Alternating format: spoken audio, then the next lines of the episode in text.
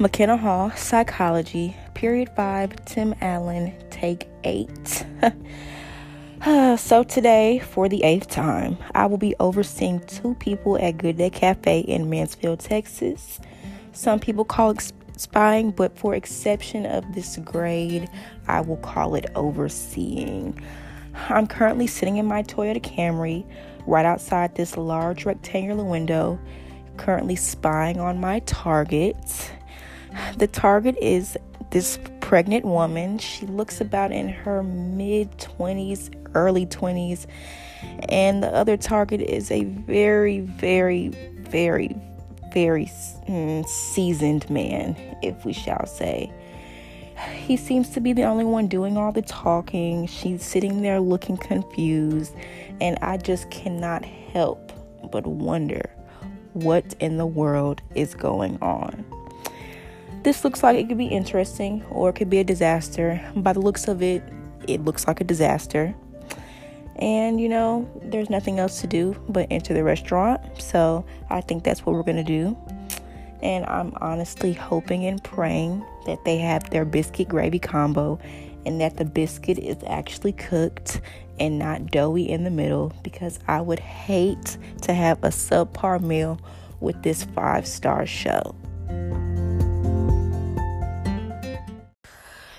Now that we've cut that silly music, let's enter the restaurant.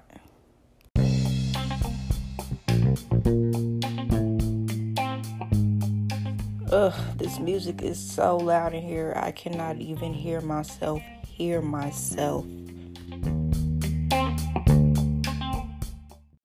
So I'm sitting diagonal right across the booth that they're sitting from. I've just pulled out my notepad and my pencil, and I am ready to observe. I'm going to try to narrate everything as much as possible without trying to be too noticeable. So I'm going to set my phone down on the far end of the table and I'm going to try to pick up as much audio as I can. And I'll try not to interject as much so you guys can hear the full conversation and get a perspective of what I'm looking at. Sweetie, I get that this is a very strenuous situation for the both of us, but you know that this is what's best. I don't want to force you to do anything you don't want to, but I mean, just think about it, baby. Here, have another sip of your beer and think about me for a second. I mean us. Oh my gosh, she actually drank the beer. It doesn't even taste like beer. It's disgusting. Pure absinthe. Oh, stop it. What? All we ever do is drink, look at movies, drink, look at more things, have sex, and drink more. Like what am I? A three day weekend? He didn't even answer her. Oh my gosh. She has her arms crossed and is looking up at the ceiling, trying hard not to cry. He takes another sip of his beer like nothing ever happened. Operant conditioning duly noted. Wow. Look at those beautiful white hills tucked in the distance. They're so lovely. They remind me almost of elephants. She's smirking, admiring the hills and their beauty. It reminds her of something, obviously. They actually are a sight to see, if I do say so myself. Yeah, they're cute, I guess. Hey, how about another drink? Waiter. Oh gosh, her whole face just dropped in disappointment. She's clearly disappointed and disgusted from this waste of an external stimulus sitting right before her. The waiter delivered a second serving of beer with lime. She immediately folded the wedge in the napkin and looks the other way. Mm.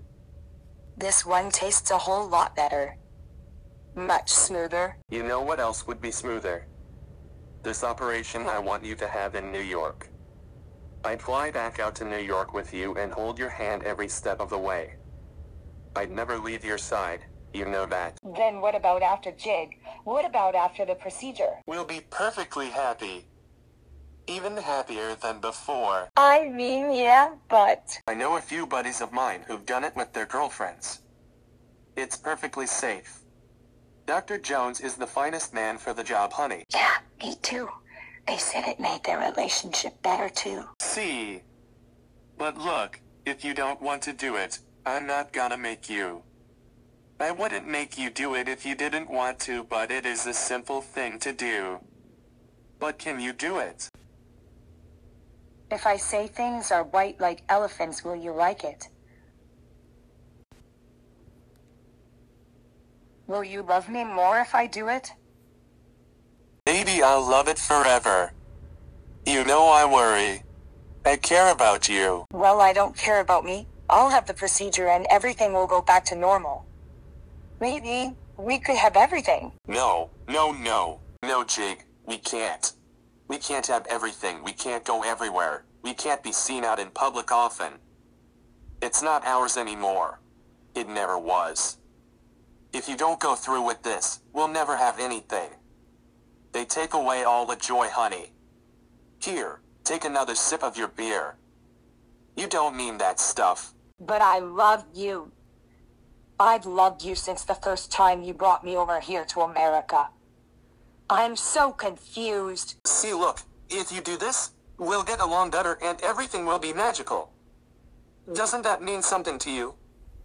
Of course, baby, I don't want anybody but you. I just want to spend the rest of my life with you and our. You know what I'm trying to say. I just love you so much and I'm so confused. Can you do me a favor right now, Jake? I'd do anything for you, my love. Good. Just stop talking. Your train boards in less than an hour. We should get going. Your bags are in the car. We'll drive right over to the station. How do you feel? I'm fine. I'm perfectly okay. Great. Let's get going, shall we? Remember, hon, this is for us. I'm not forcing you to do anything you don't want to, but I'm glad you are. She takes another sip of her beer and he's helping her up the table. He's smiling very gleefully, but she still just looks so confused. She's keeping her eyes on those white hills as they leave outside the restaurant. They're walking out to the parking lot. He doesn't even open her door for her. She gets in, she soaks in the seat, and she's still staring at those white hills. They're pulling off to go to the train station, I assume. When I get back to my car, I'll share my final thoughts. So, I can conclude that this operation was probably an abortion and he was doing everything in his power to convince her, but not make it seem like he was convincing her. The girl was way too dependent on him. She couldn't even order her own drinks at the bar, and he just kept on serving her drinks like she wasn't even pregnant. The two didn't even talk, and they just used alcohol as a way to avoid their problems. And, you know, him at the end, when he told her to please stop talking, you know, it indicates that they're just, you know, dancing around this issue still. And, you know, who knows if she's ever going to actually make it to the train station to get the abortion. It doesn't really seem like she has a mind of her own.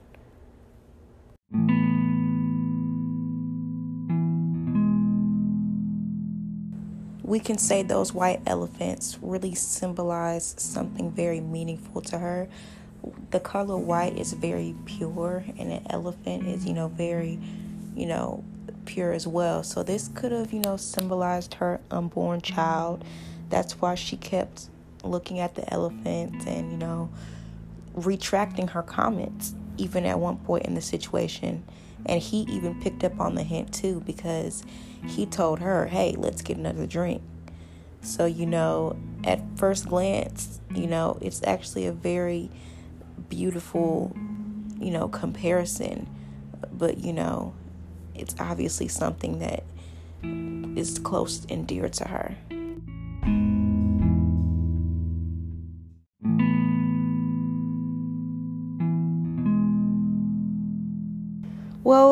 Folks, this concludes my podcast and observations for the morning. Didn't even get my biscuit because I am actually just a little bit confused, disgusted, and I feel bad for the girl. But you know, I think I'll probably title this podcast Hills Like White Elephants. Thank you for listening.